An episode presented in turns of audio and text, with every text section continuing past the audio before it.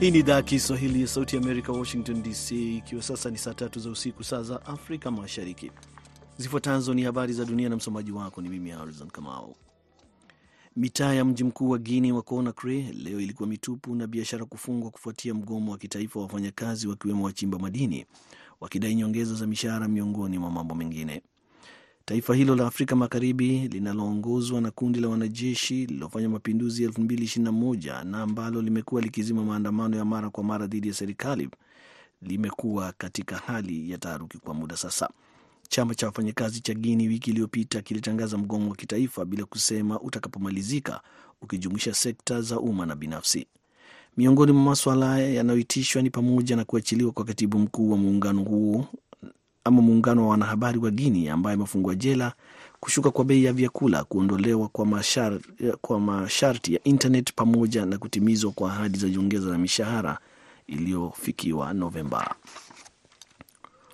Hali ikizidi kuwa mbaya huko Gaza, katibu mkuu wa Umoja wa Mataifa Antonio Guterres amehimiza mwito wake wa kusitishwa kwa mapigano kwa misingi ya kibinadamu kwenye eneo hilo la Wapalestina. Guterres pia ameomba kuachiliwa kwa mateka wote wanaoshikiliwa na wanamgambo wa Hamas tangu kufanyika kwa mashambulizi ya Oktoba 7 ndani ya Israeli. Kutokana na hali iliyopo Gaza, Guterres amesema kwamba amelazimika kutumia kifungu cha 99 cha Umoja wa Mataifa kwa mara ya kwanza wakati wa uongozi wake kuweka shinikizo kwa Baraza la Usalama la umoja huo litumie uwezo wake katika kumaliza umwagikaji damu huko Gaza pamoja na kuzuia hali hiyo kuendelea. Wizara ya afya inayoendeshwa na Hamas huko Gaza imesema kwamba operesheni za kijeshi za Israel zimea, zimeacha zaidi ya watu 29780 wakiwa wamekufa huku wengine elfu sabini wakijeruhiwa. Kifungu cha 99 cha Umoja wa Mataifa kinampa mamlaka katibu mkuu kuwasilisha mapendekezo yake kwa Baraza la Usalama iwapo atahisi kuna hali inayoweza kuhatarisha amani na usalama wa kimataifa.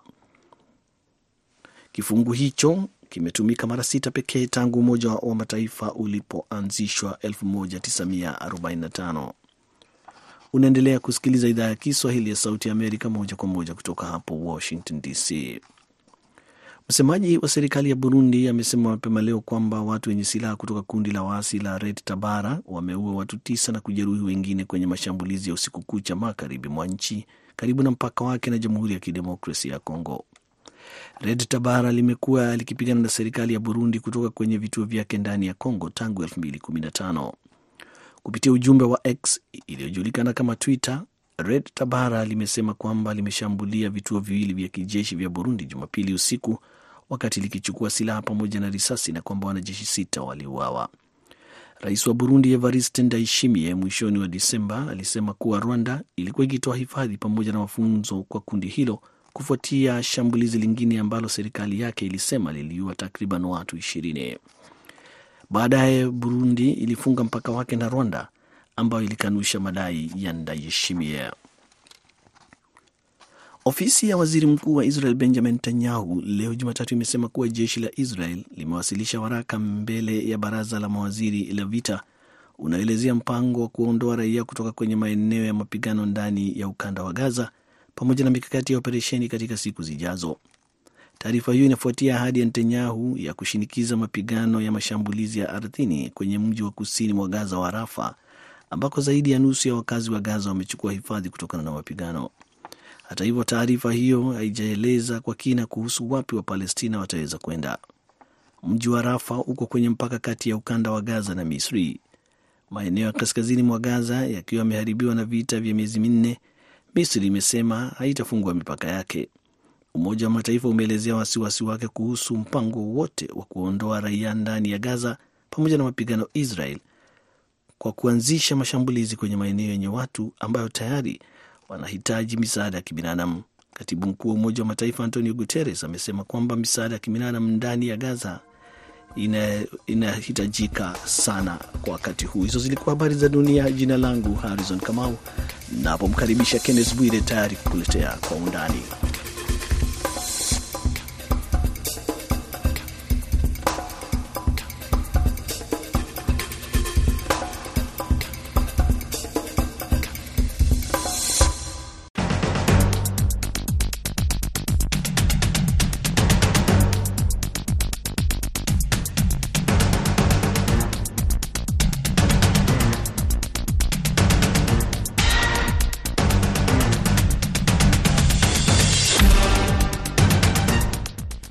Undani, sehemu ya kwanza tunaangazia hatua ya mahakama ya ICC kumfungulia mashtaka kamanda wa kundi la waasi la LRA Joseph Kony pasipo yeye kuwepo mahakamani. Sehemu ya pili tutaangazia vita dhidi ya madawa ya kulevya nchini Kenya. Mimi ni Kenneth Bwire nikiwa hapa Washington DC, Marekani.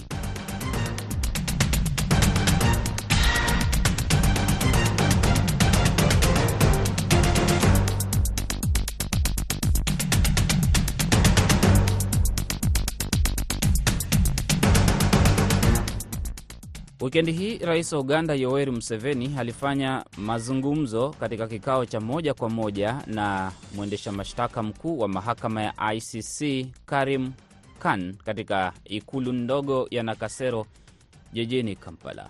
Museveni na Khan walizungumzia mambo mengi kuhusiana na uhusiano wa Uganda na ICC, lakini kubwa lilikuwa kuhusiana na kamanda wa kundi la waasi la LRA Joseph Kony ambaye kwa miongo kadhaa serikali ya Uganda imekuwa ikimtafuta kwa ushirikiano wa mahakama ya ICC pamoja na nchi zenye nguvu duniani ikiwemo Marekani.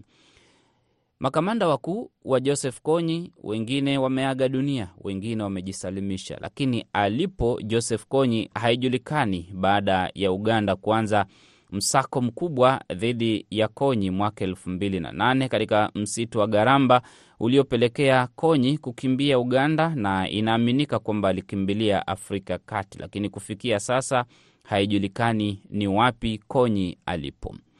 Julai tarehe 29 mwaka 2004 baada ya serikali ya Uganda kuomba mahakama ya ICC kuingilia kati, ICC ilianza uchunguzi kuhusiana na uhalifu uliotekelezwa na kundi la LRA kati ya mwaka 2002 Julai mosi na Desemba 31 mwaka 2005 na baadaye mwaka 2005 Mei tarehe 6 ICC ilitoa waraka wa kutaka makamanda wote wa Lords Resistance Army LRA Joseph Kony akiwemo Raska Lukuya, Okotho Diambo, Vincent Oti na Dominic Ongwen wajisalimishe.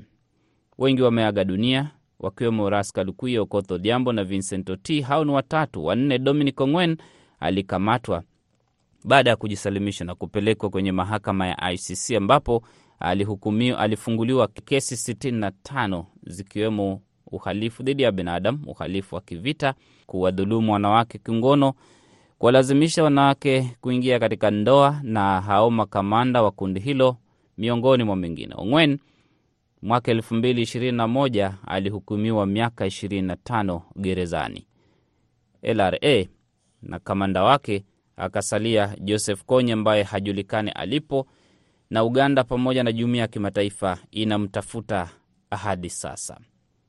Mahakama ya ICC imeamua endelee na kesi hata kama haimwoni Kony ama haijui Konyi yuko wapi.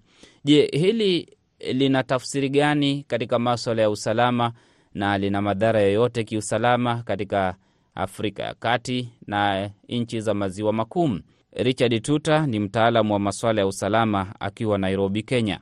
Richard, baada ya muda mrefu ya Uganda kuhangaika kufukuzana na Joseph Konyi, hatimaye mwaka elfu mbili na nane walifanikiwa wakamfukuza kutoka msitu wa Garamba kwa misururu ya makombora, mituta bunduki, akakimbilia Afrika ya Kati.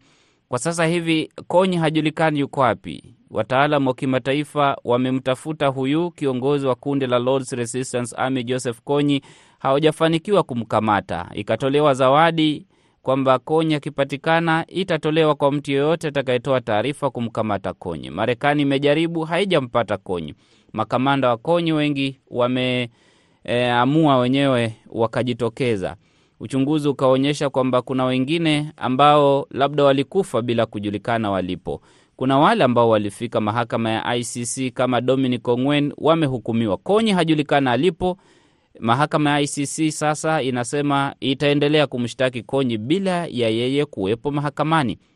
Hili lina vile linaweza kwa namna yoyote kubadilisha hali ya usalama, hali ya mambo Uganda na Afrika Mashariki kwa jumla.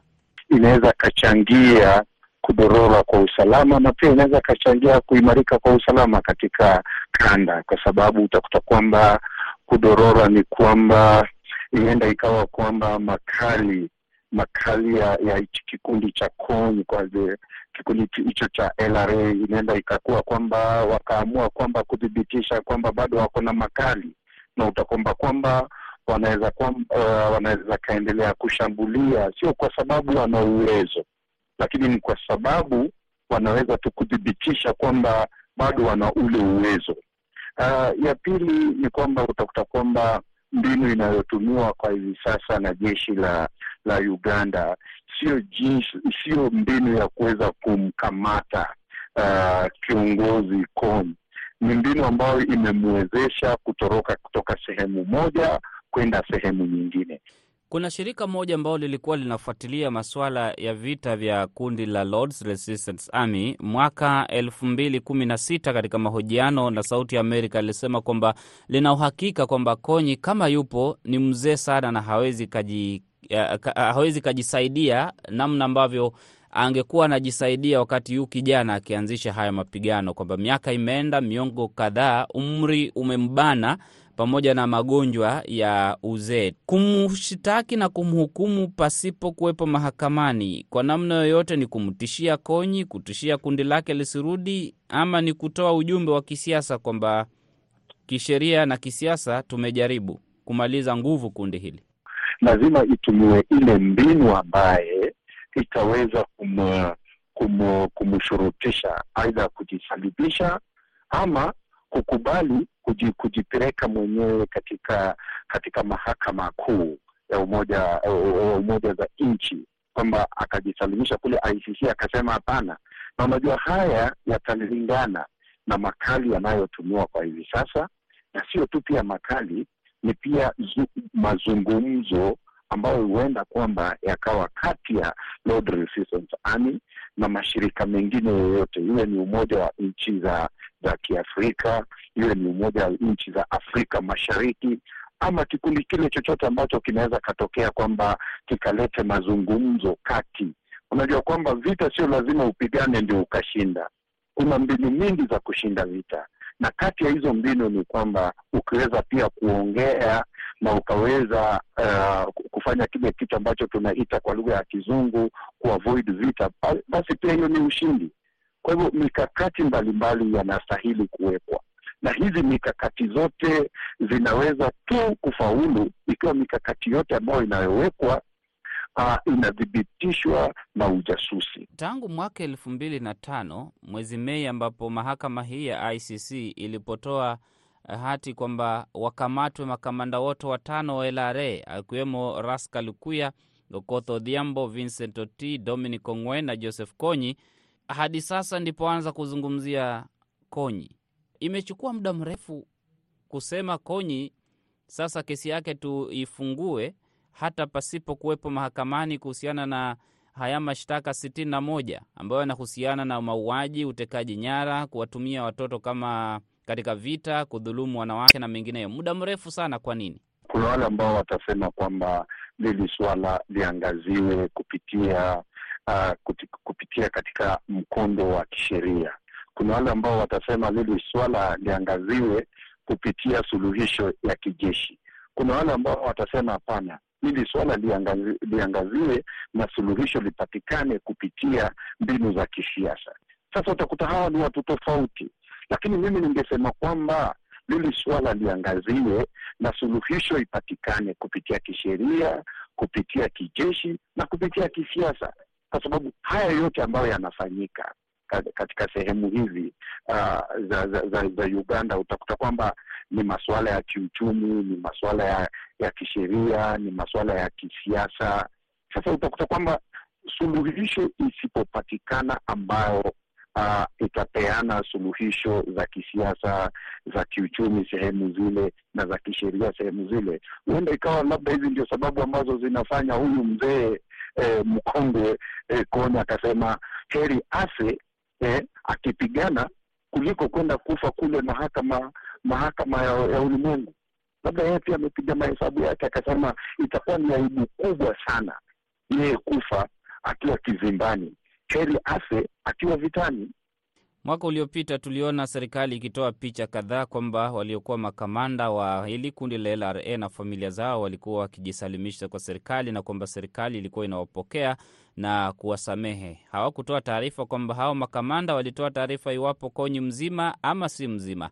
Kama serikali ya Uganda imekuwa ikiwasamehe hawa makamanda na familia zao pasipo kuhusisha ICC e, licha ya kwamba kesi ilikuwa chini ya ICC, mbona serikali ya Uganda isitangaze kwamba tumemsamehe Konyi?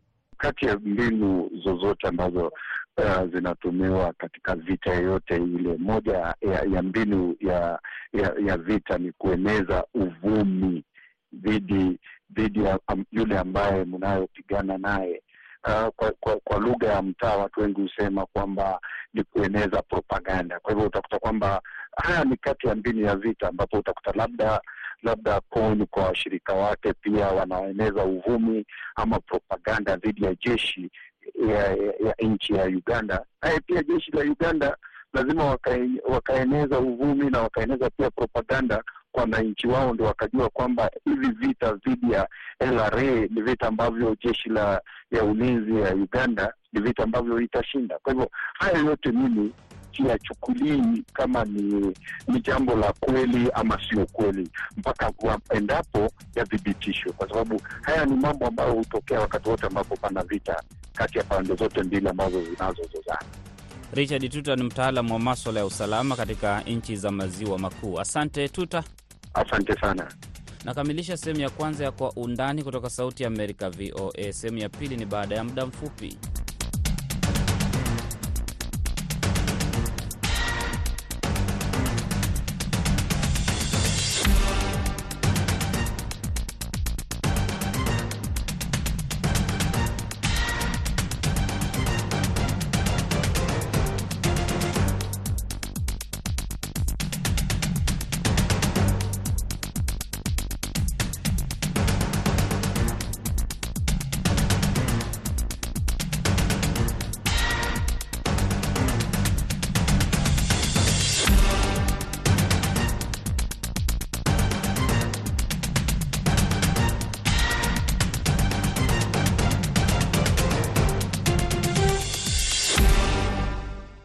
Ni sehemu ya pili ya Kwa Undani kutoka Sauti Amerika, VOA. Msako mkubwa unaendelea nchini Kenya kuhusiana na matumizi ya dawa za kulevya, hasa katika maeneo ya kati, mlima Kenya pamoja na pwani ya Kenya, ambapo inaripotiwa kwamba tatizo hilo limekuwa kubwa ya inavyofikiriwa. Serikali imetangaza kwamba uhalifu huo utakabiliwa namna ambavyo inakabiliana na ugaidi.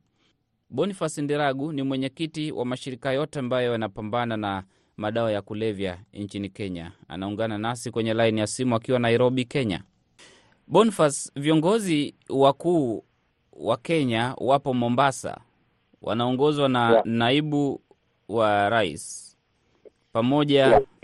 na mkuu wa polisi Jafeth Kome. Jafeth Kome amesema kwamba hataondoka Mombasa hadi wale ambao wanahusika na kuuza madawa ya kulevya pamoja na pombe haramu wamekamatwa ndani ya siku nne.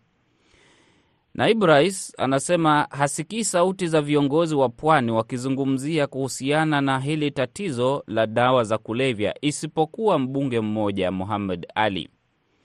Tatizo ni kubwa kiasi gani nchini kiasi kwamba viongozi wanajikita Mombasa kuzungumzia hili siku chache baada ya kuzungumzwa ndani ya bunge mjadala kuhusiana na pombe haramu.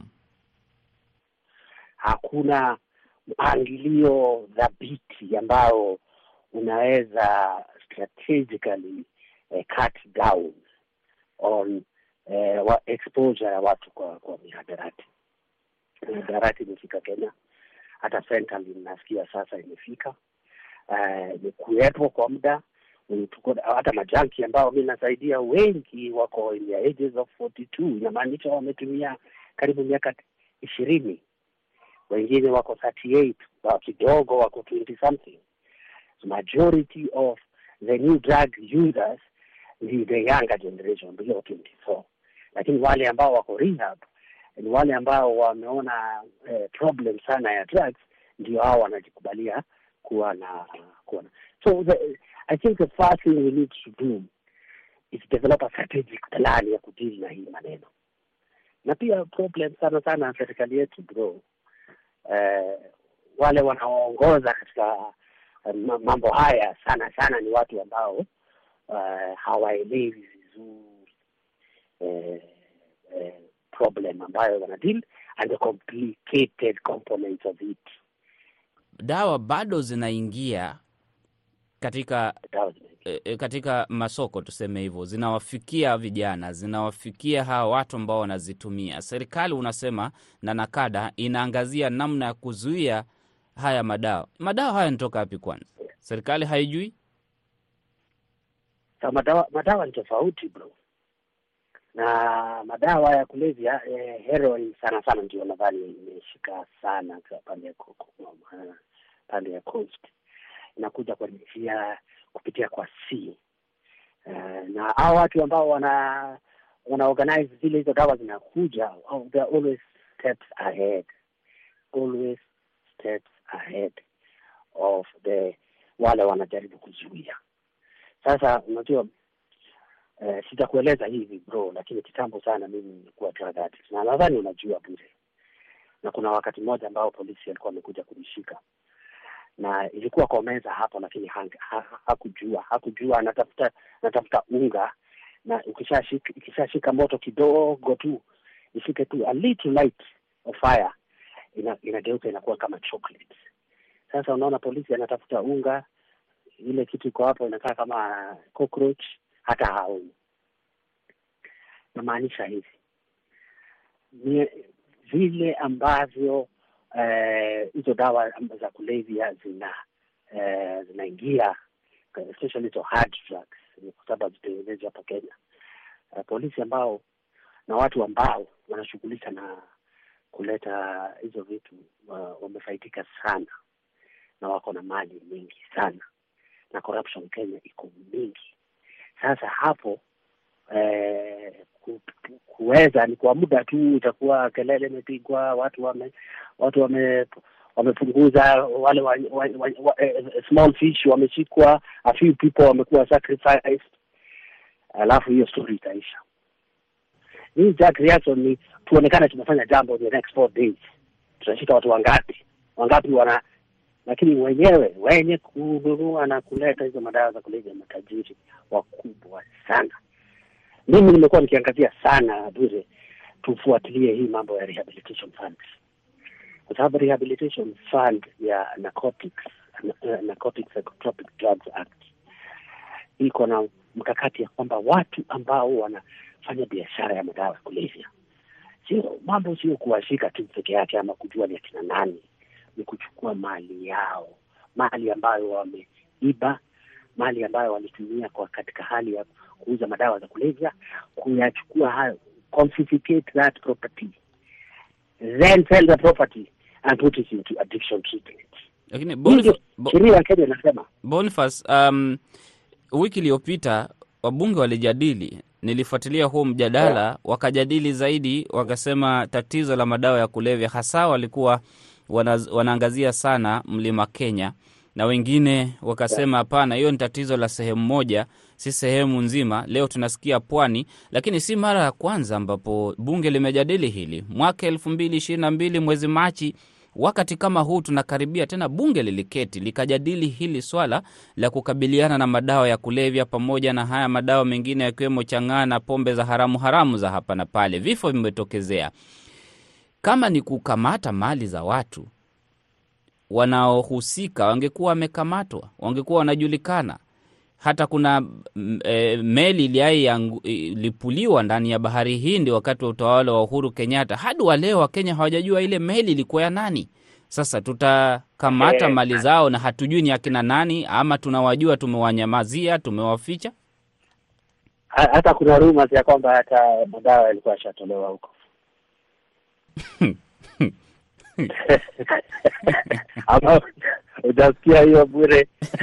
Tuyachukulie, tuyachukulie kama uvumi ulivyosema, kama rumors, tuyachukulie kama uvumi, lakini meli iliangushwa, ililipuliwa.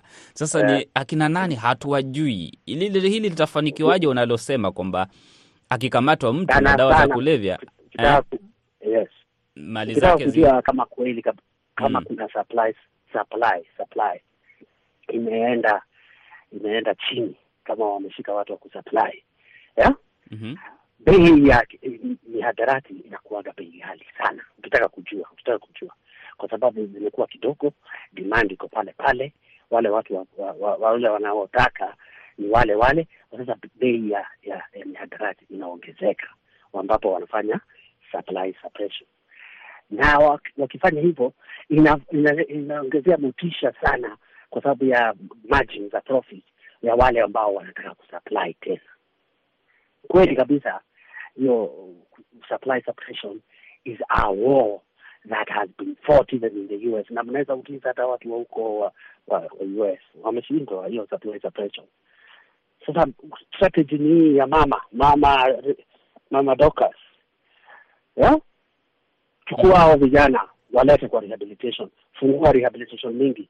Chukua mtu wowote ambaye anaanza kutumia hata kabla washikanishe wawekwe uone kama bei ya, dawa haita haitashuka ama itakuwa supply itakuwa ita, watakuwa wanauzia nani? Na tumechukua vijana wote ambao wanatumia.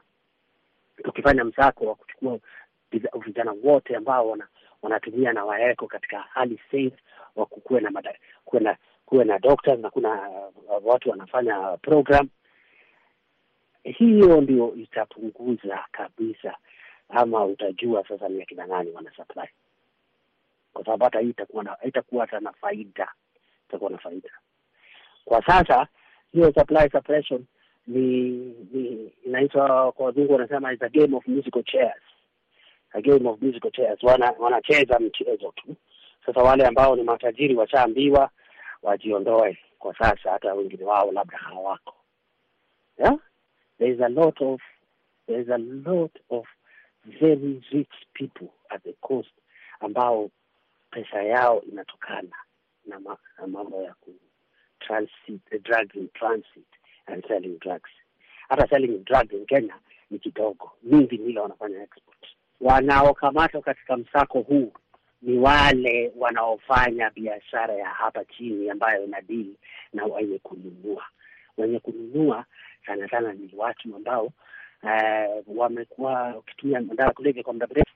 So ule deal ambaye ana, ana deal na na na client anayeuza soko lake ni kama elfu eh, kumi hivi. Au watu wa bei rahisi wale watu wale wa bottom end au ndio wanashikwa wenye kuuzia hao wenye kusa, unajua kuna chain karibu mara mara tatu ama nne. Mwenye kuleta mwenye wholesaler alafu na mwenye kuuza. Wenye kushikwa ni hawa hawa wadogo. Hawa wadogo kabisa. Hao ndio watashikwa wawekwe ndani bado hao pia wachote alafu mwishowe watatoka. Eh? Eh, mambo ikishapoa moto. Problem ya Kenya ni hapo. Eh? justice kwa na, ule anayepesa anayepesa na mali hata kotini afiki. Na akifika kotini pia atapata atapata atapata watu ambao wanaweza msikiza. Na kesi yake itasikizwa. So that is the problem. Hiyo ndio problem kubwa sana nchi yetu bure. Asante Yeah. Boniface. asante ndugu yangu bure. Boniface Ndiragu ni kiongozi wa taasisi zote ambazo zinasimamia kuwasaidia watu wenye uraibu wa madawa ya kulevya nchini Kenya, akizungumza na Sauti Amerika kutoka Nairobi, Kenya, kuhusiana na tatizo kubwa la matumizi ya madawa ya kulevya na pombe haramu, ambapo rais wa nchi hiyo, naibu wa rais, pamoja na viongozi wa usalama wanaendelea na harakati na msako kukabiliana na wanaohusika na uuzaji pamoja na matumizi za dawa ya kulevya, ikiripotiwa kwamba limekuwa janga la kitaifa. Nakamilisha kwa undani kwa leo. Mimi naitwa Kenneth Bwire, mwelekezi amekuwa Fiona Wamai. Hadi kesho, panapo majaliwa. Asante kusikiliza Sauti ya Amerika, VOA.